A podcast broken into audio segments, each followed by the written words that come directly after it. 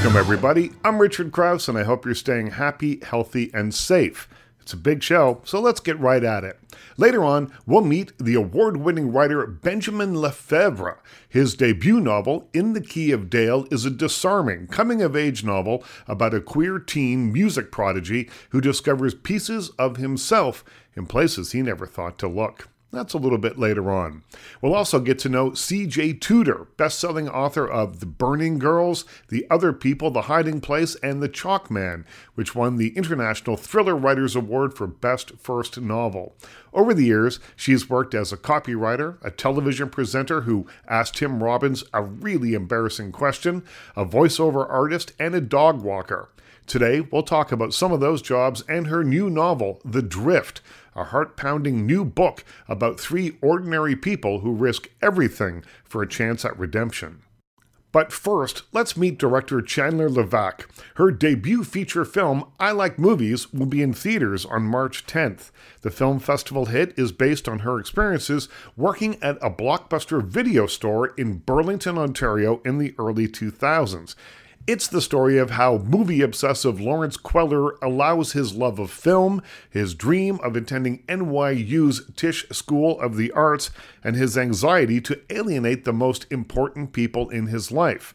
Part workplace comedy, think high fidelity only in a video store, part character study, I Like Movies is a sweet natured, funny film that digs deep to make us feel empathy for Lawrence a socially awkward character who hides his real feelings behind a facade of bluster and pretension. Strong performances and a genuinely heartfelt script make this take on adolescent angst a really, really winning debut for Chandler Levac. Movies are my entire life. I need to watch movies like I need to breathe air. You guys finding everything okay today? Uh, do you work here?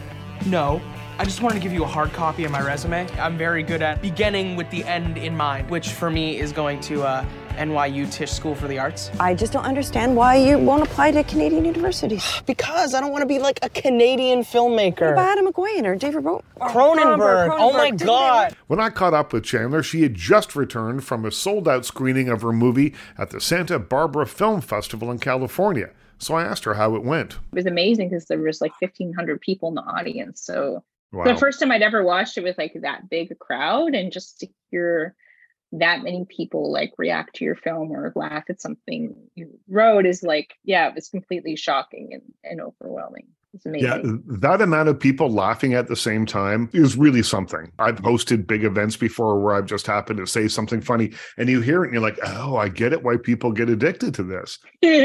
Yeah. yeah i had to make like a, a speech beforehand and yeah i made some kind of comment and i was like my first time ever experiencing that and i was like whoa like it made me feel like oh this is what like real filmmakers at like cons feel Let's go back a little ways and talk about when you worked in a video store. So that is kind of the basis of all of this. So I guess the question is two part. A, why work in a video store? And B, what did you love about video stores? Oh yeah. Oh, my joker origin story. Yeah. Yeah, that's right. right. Well I, I yeah i got a job when i was about 16 at the blockbuster in burlington ontario on brant street. And that was kind of my dream job because at the time i was obsessed with cinema. And at blockbuster you could get 10 free rentals a week. And you know like they say in the movie 15% off all cola branded products. Right. um and you know sometimes i would get to sneak uh, expired bags of twizzlers if, if they were you know no one was looking the right the right way. Um but yeah i think for me it was just like a place a safe space to kind of actively nerd out. I mean even if the customers at the blockbuster um didn't exactly share my obsession with like you know tarantino and paul thomas anderson films and old stanley kubrick movies at least i could you know I had a safe place to kind of express it to them. And, uh, you know, it was at a weird time, I think, in culture because, you know, it was like kind of the heyday of video stores, but they were about to Mhm. disappear forever. So it was kind of like the peak of, of when they were culturally relevant. And um, yeah, but it was all about kind of like this sort of corny idea of like cinema, but like branded to be corporate. You know, there was nothing cool about the blockbuster that I worked at. Um, and it was all about kind of selling things and kind of upsizing people on memberships and stuff. All this stuff I was really, really bad at. And I would get like chastised by my managers for not like being like positive enough about like Spider-Man 3 and DVD mm-hmm. and stuff. But any every so often, like a person would come in and like ask me like what they should rent tonight. And you know, kind of being able to like genuinely connect with people about cinema was like my favorite thing to do. Well, it, they were corporate. I remember you'd go in and they'd have 400 copies of whatever the new thing was, so Spider-Man exactly. 3 or whatever it was. they'd have 400 copies of that. But if you wanted to see, you know, Tarkovsky's Stalker, you had to go back to the back of the store and, you know, with a dust broom and try and find uh, the one copy they had tucked away at the back. So it, it was a, a different thing. It wasn't like uh, this haven for movie lovers, I don't think, because you know they were just for people who enjoyed movies. But you called them cinema, which I think is really telling. you went there because your love of cinema. Right. Yeah. I will. At least I didn't say Kino. I'm not that. Particular. You're listening to Chandler Levac on The Richard Crouse Show. Her film, I Like Movies, will be in theaters on March 10th. And so you, you know, had this story and story idea gestating for a long time. Tell me about the actual writing of the script. And, and it took years, from what I understand.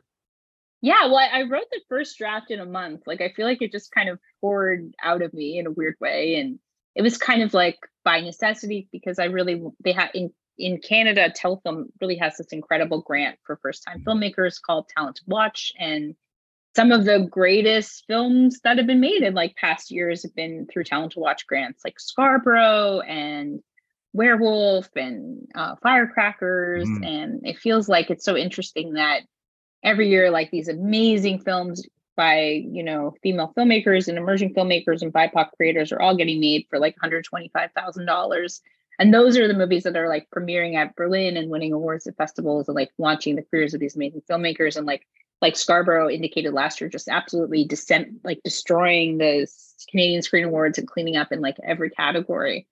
Um, and so I was like, I really want to make a movie, but um, you know, it's it's it's not happening for me, and I just have to think of an idea that I could execute for one hundred twenty five thousand dollars so that's kind of what led me to sort of think about my last year of high school working at Blockbuster because I felt like I'd never seen kind of like a coming of age corporate video store movie before, which is very specific. well, it's and really specific, but I also think that the story is universal, and that's why it's connecting with people so well at film festivals. You just got back from Santa Barbara. We saw one another a few weeks ago in Victoria at a film festival. At TIFF, it did really well. And I think the reason is uh, because uh, the specificity of it video store, someone who wants to go to NYU, the main character, and study film, and they're just so passionate about it all, speaks to anyone who's wanted to, uh, you know, whether you wanted to be a musician, a baseball player, whatever. If you had the passion for it, you see yourself in this story somewhere. Yeah, I think we all cringe at our high school selves, you know, where we're like trying to figure out our identity and we like glom onto something and we're like, that's me. I like movies. That's like the core of who I am now and you know like i was totally like going to value villages in burlington and like finding weird ties and like wearing them with like oversized shirts and kind of in a baseball hat like kind of in this weird steven spielberg drag. Mm-hmm. yeah i did not have any boyfriends in high school.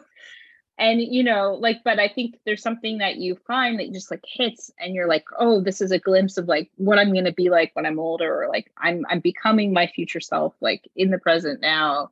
But it's also so embarrassing because you're so pretentious and you have no self-awareness and you're just like this chaotic chaotic mess of like raw nerves and you know um strange pheromones and like you have no idea what to do with yourself well and when you're 17 18 years old like everything is so important everything oh, that yeah. happens is very very big uh, you know you very don't much. have perspective really yeah, I mean, the first panic attack I ever had was in the back room of Blockbuster, and that's kind of what I modeled the scene about. And it was just about like, you know, I think it was maybe March, and I hadn't heard back from any universities yet, and my brain just immediately went to this like castro- catastrophizing of like, I'm not going to get into any universities. I'm going to have to work at this Blockbuster forever. Like, my life is over.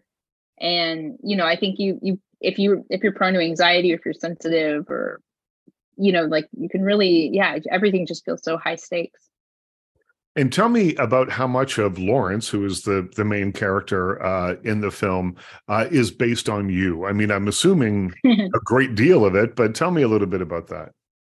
Yeah, I mean, probably more than I would care to admit. I, I'm really happy that I reversed the genders so that people are like, "Oh, he's so insufferable and annoying." I'm like, "Yeah, I know. Well, he's just a very different person than me." But I, you know, I think it was really hard for my mom to watch the movie.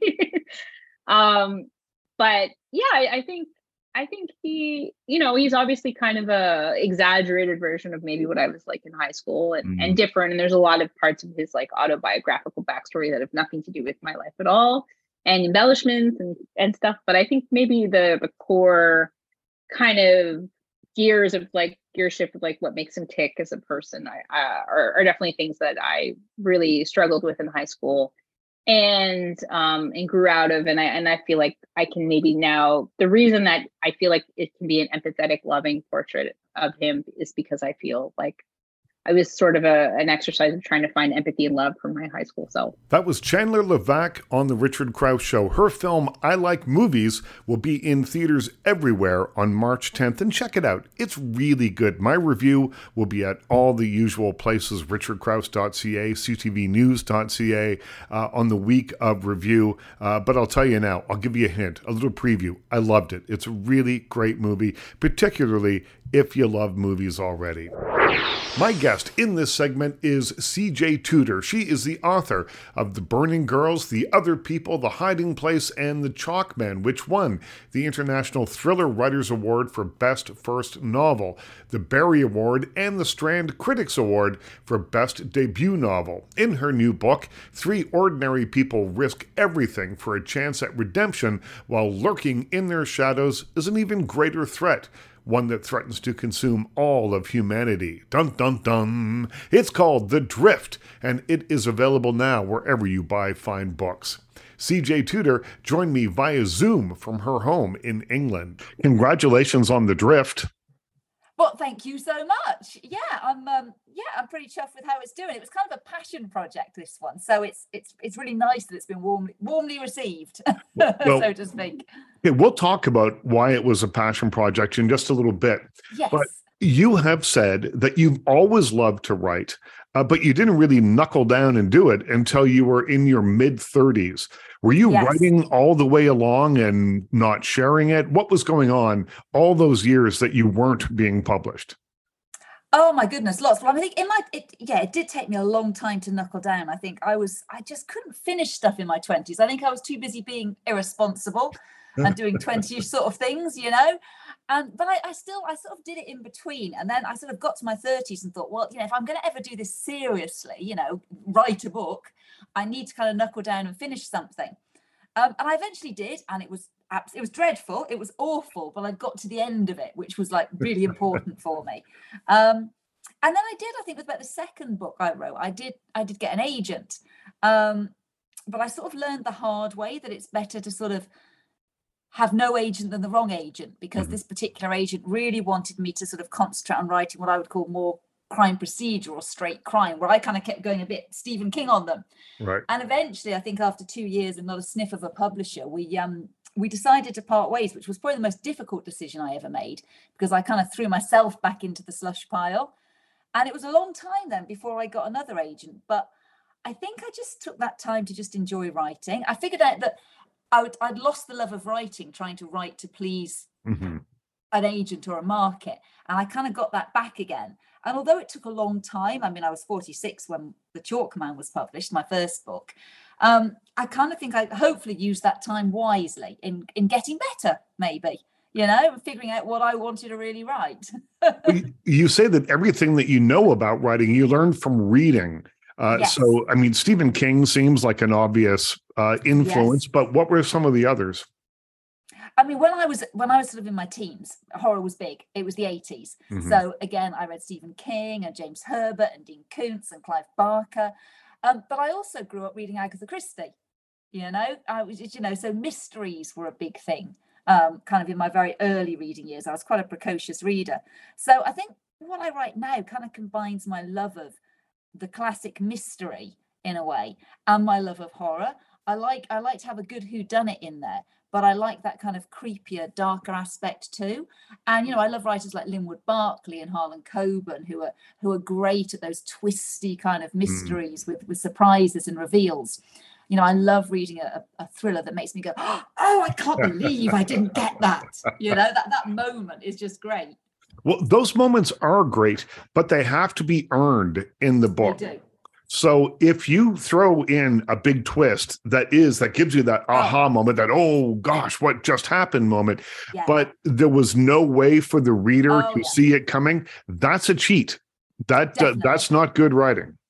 No, I hate that. You've got to give breadcrumbs. I always say it has. To, it should be that as you're reading the book, the reader should feasibly be able to get there themselves mm-hmm. at some point, or at least go back and go, oh God, I missed that. But yeah. of course, I, I see it now. You've got to give those breadcrumbs. Otherwise, yeah, otherwise you're right, you haven't earned it. And even I think with horror or anything that has a vaguely supernatural kind of element to it, you still, I think, have to ground your mysteries so that there's not there's not a cop out you know it's it's right. got to be feasible the reader has to be able to get there as well or maybe get there even just before you do the reveal because mm-hmm. there's satisfaction in that as well but yeah i definitely agree you've got you've got to earn that reveal you've got to earn that twist Otherwise, it's yeah, you're right. You're cheating people. It's it's not fair. You don't want someone to come away from book going, well, I couldn't possibly have ever got that, could I? You know.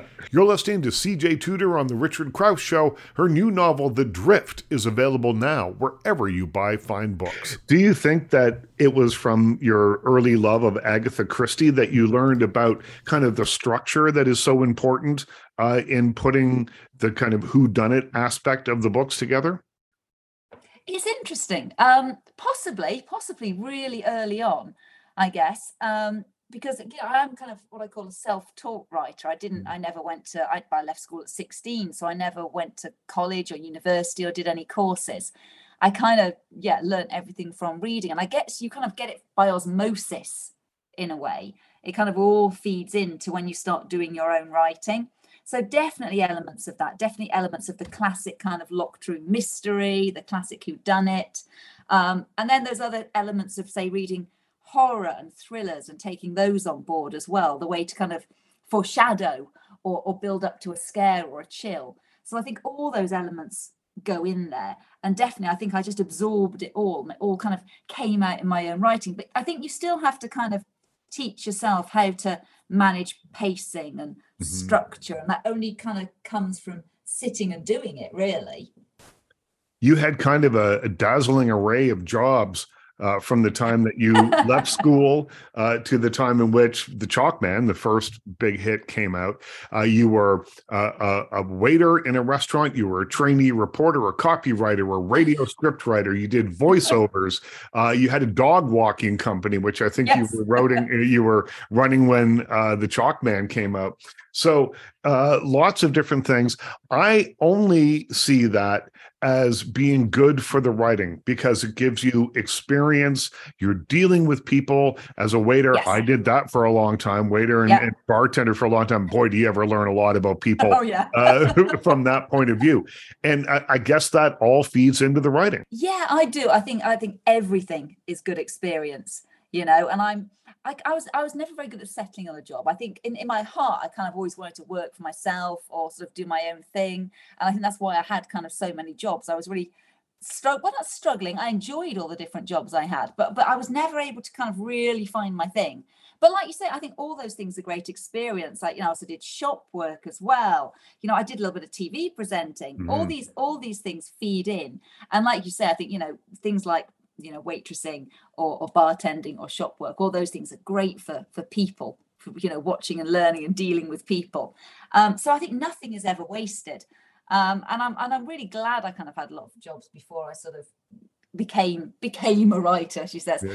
but I, that, I was quite late you know i was 46 when the short Chalkman was published. And again i'm quite glad of that because I, I was just able to feed more so many more experiences into my writing by that point and i really appreciated it a lot more. I don't know i really admire people who you know were able to knuckle down and write and get published sort of in their 20s but also i think in, in a weird way maybe you you lose a little bit as well because suddenly you're a writer and you're not you're doing all those other things that you can then put right. into your writing if that makes sense. So yeah I, it kind of i think it, it all feeds in Okay, one last influence question, uh, and that is the influence of Scooby Doo. I've read that you, I don't know, perhaps you're unaware of it, but you mention Scooby Doo quite often uh, when you're speaking uh, in in uh, interviews.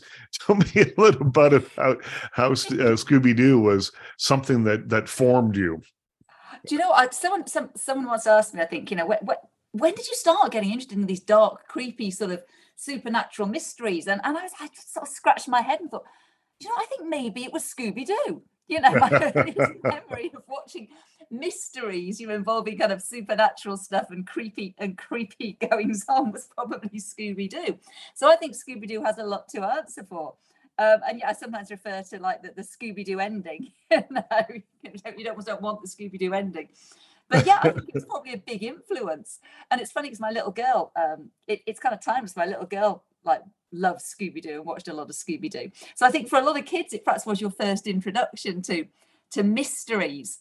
And, and also, you know, kids, I think kids do like dark, creepy stuff as well. There is just something about being a child, you're kind of drawn to it. I don't know what it is. Um, so yeah, I, I, I think Scooby Doo maybe was the was the source of it all, the start of it all. Now, The Drift is the new book. Uh, you said earlier that there's a kind of personal feel that you have uh, to this one. I said we'd get back to it, so here we are. What what's the personal connection then to The Drift? Well, I had, I mean, um, the funny is, I had the idea for The Drift in 2019. So um, oh, this was obviously you know pre-COVID and, and pandemic and everything that happened. Um, but I, I couldn't write. I, had, I loved the idea. I really loved the idea, but I couldn't write it right away because I was kind of contracted. I'd pitched a different book to my publishers that I'd already started writing.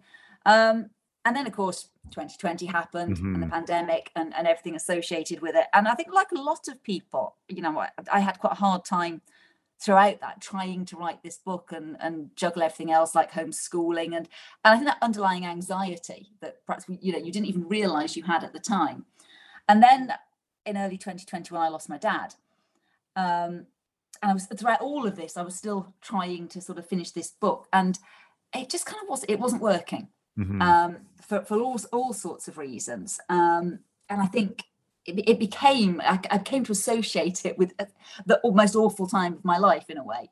And when I eventually handed it into my publishers, you know, they came back with a lot of notes, and I was kind of like, this isn't just me this right. book is, is just not there. And I, I think I started crying and basically said, I, I can't go back to it. I can't edit it. I can't fix this book. Uh, I would really like to put it away and forget about it. And well, it was just a memory. It was a physical manifestation, probably really uh, a terrible time. It really was. And I remember trying to write it, and, and particularly around sort of the time I lost my dad and waking up with this hard knot of anxiety in my chest about. You know, normally I love, you know, sitting at my, my, my laptop and writing, but I it had become yeah it had become to represent everything horrible and i, I just knew I, I couldn't go back to it. And my publishers were great um, fortunately and there's well what do you want to write? You know we, we can of course we can skip a publication year you know we, we we get it but you know do you have sort of something else? And i was like i love this idea that i had back in 2019 still.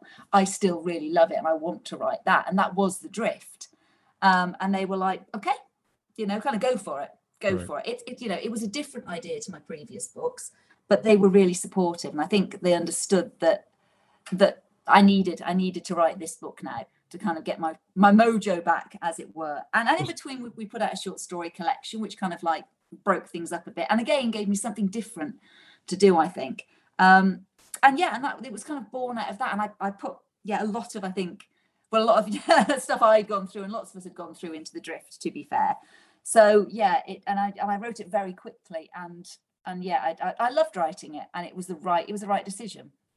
Well, it's three interconnected stories yeah. essentially, and uh, they they take place during one incident, a big snowstorm. Mm-hmm. Uh, the the three uh, stories. So tell me a little bit about uh, that where that idea came from. It's a different structure, I think, probably than yeah. uh, you've used before. So uh, you have to think about it differently. And perhaps after the palate cleanser of putting that other book away, uh, yeah. you were ready to do something a little different. I think I really was, and I think every author perhaps gets to a stage where they want to do something different. They kind of, you know, go, I've, I've done this, and I don't want to do this again. I've, you know, mm. I, I want to sort of break out a little bit. And and the idea started with me thinking about um, the smallest kind of locked room mystery you could write, and I and I had the idea of a cable car stranded, hanging thousands of feet above these snowy mountains. Yeah. And there's a group of strangers in there and a dead body.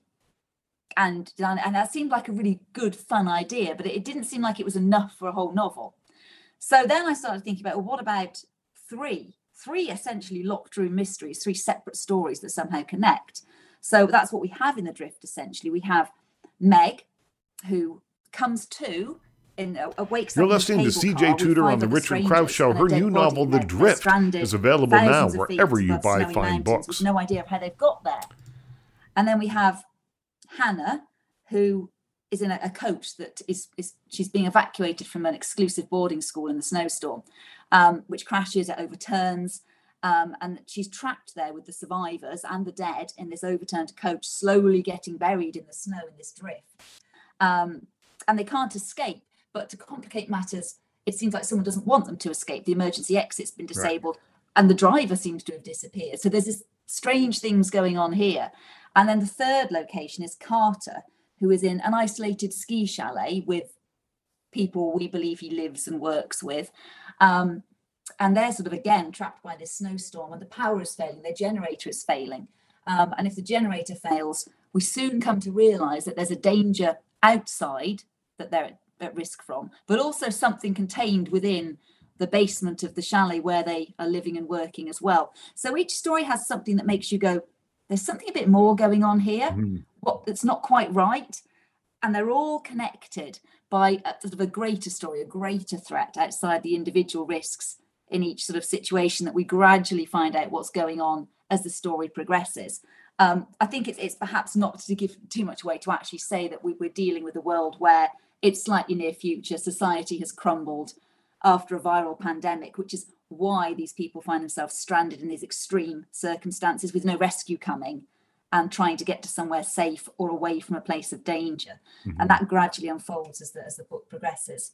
So What- it was, it was, it, it, it was a lot of stuff in there that I took from things that had happened, but the idea itself ha- came before, way back in 2019. So I felt quite prophetic about some of it. That's right. Yeah, the, the crystal ball helped out, I guess, on that one, putting the plot together. Now, uh, we're almost out of time, but I do want to ask uh, what you did when you were a TV presenter that upset Tim Robbins. oh God, this is possibly one of the most mortifying moments of my entire life. Um, yes, I'll, I'll try and.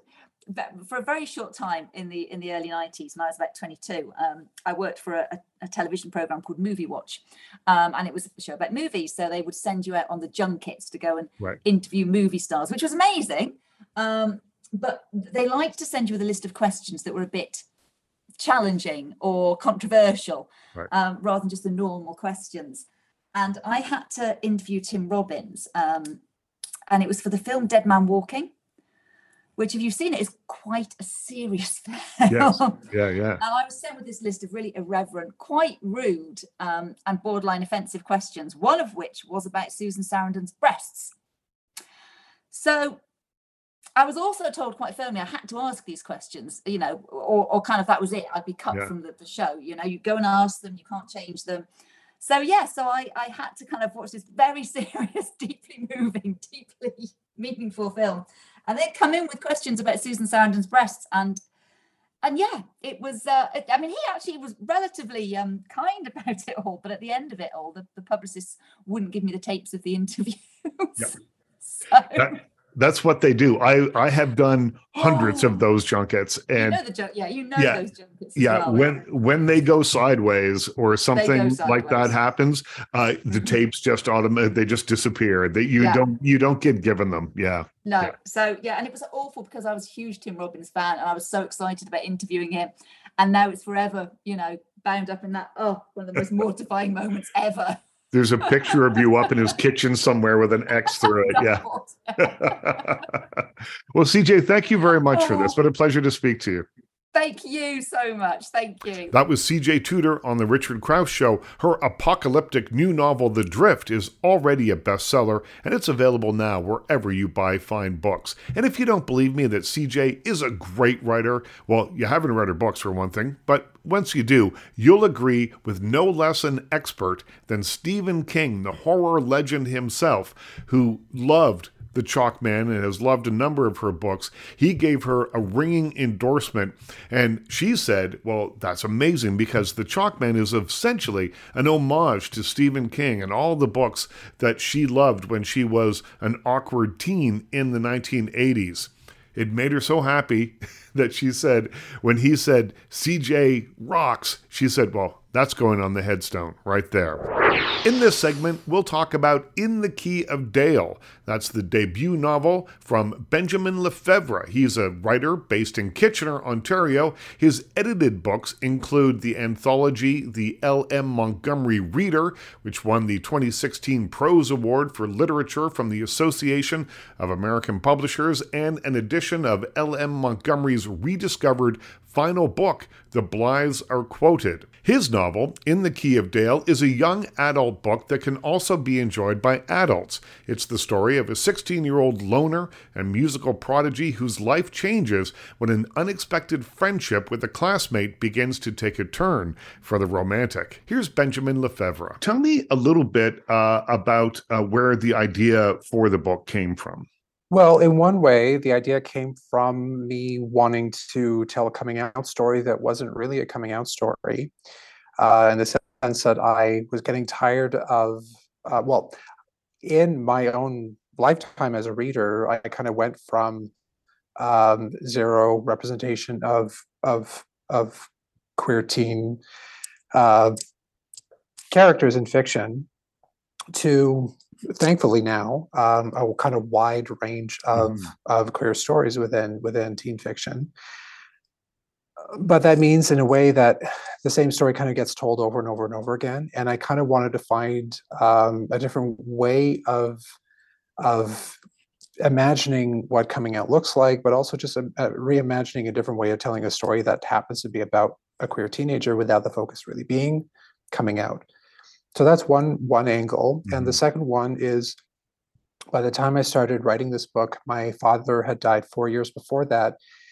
and i was kind of interested in thinking about the long-term effects of grief right so you know what happens once you've kind of gone through the event itself and the immediate aftermath and what you're left with is kind of like figuring out what the rest of your life mm-hmm. looks like with with the loss so I was kind of I was more interested in thinking about how what that might look like for someone else who had lost his father under different circumstances than I was really in thinking about it in terms of me and my own circumstances.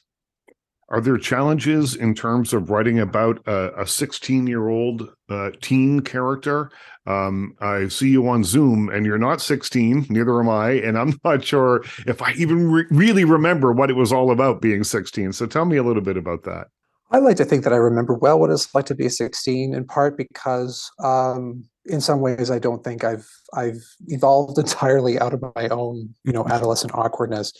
What really has changed though between my experience as 16 and what what 16 being 16 means now is the way that technology comes into play in terms of not only what information real teenagers have access to, but how they communicate with each other.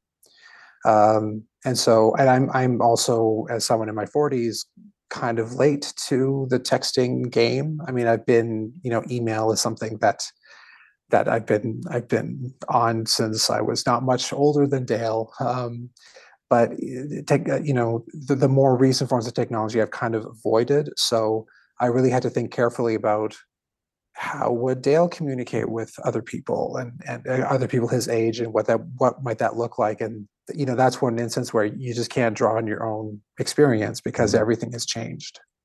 And why did you choose then we talk about communication we talk about that why did you choose to write uh, this as a, a, a novel told in letters?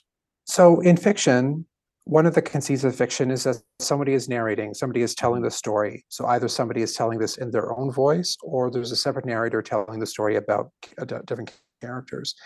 And when you have a first person narrator, either use the past tense or the present tense. And usually you can kind of tell, depending on the style, uh, is this is this a teen narrator looking back on something that happened recently, or is this an old, a much older person looking back you know, quite a, from from the vantage point of quite a quite a bit away uh, quite a quite a number of years away um, uh, toward adolescence.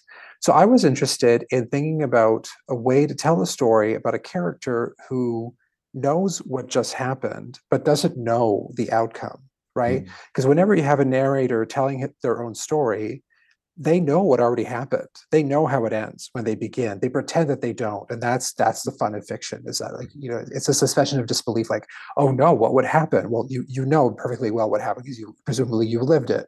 Right. So I, I I was interested in that in terms of um, uh, of a character who doesn't know what is going to happen next and can't really place what just happened in Mm. any kind of context the way that a narrator looking back would be able to. So that's one reason. You're listening to Benjamin Lefebvre on The Richard Crouse Show. His novel, In the Key of Dale, is available now wherever fine books are sold. And the second reason was I I, I was kind of interested in uh, seeing what it would look like for Dale to develop a different kind of relationship with his his late father unexpectedly, since his father had been gone for seven years, and uh, to yeah to think about what that would look like and what what how that might tie into Dale's coming of age and his evolution as a character. The novel explores music.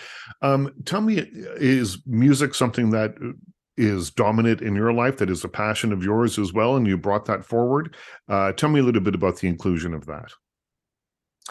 Well, like Dale, I went to a music intensive school um, as a child for a number of years, and so that that gave me a, uh, quite a foundation um, in music. In fact, some of the um, when I was about ten or eleven, my my school recorded um, a CD of Gabriel Fauré's Requiem, which becomes a central motif in the book.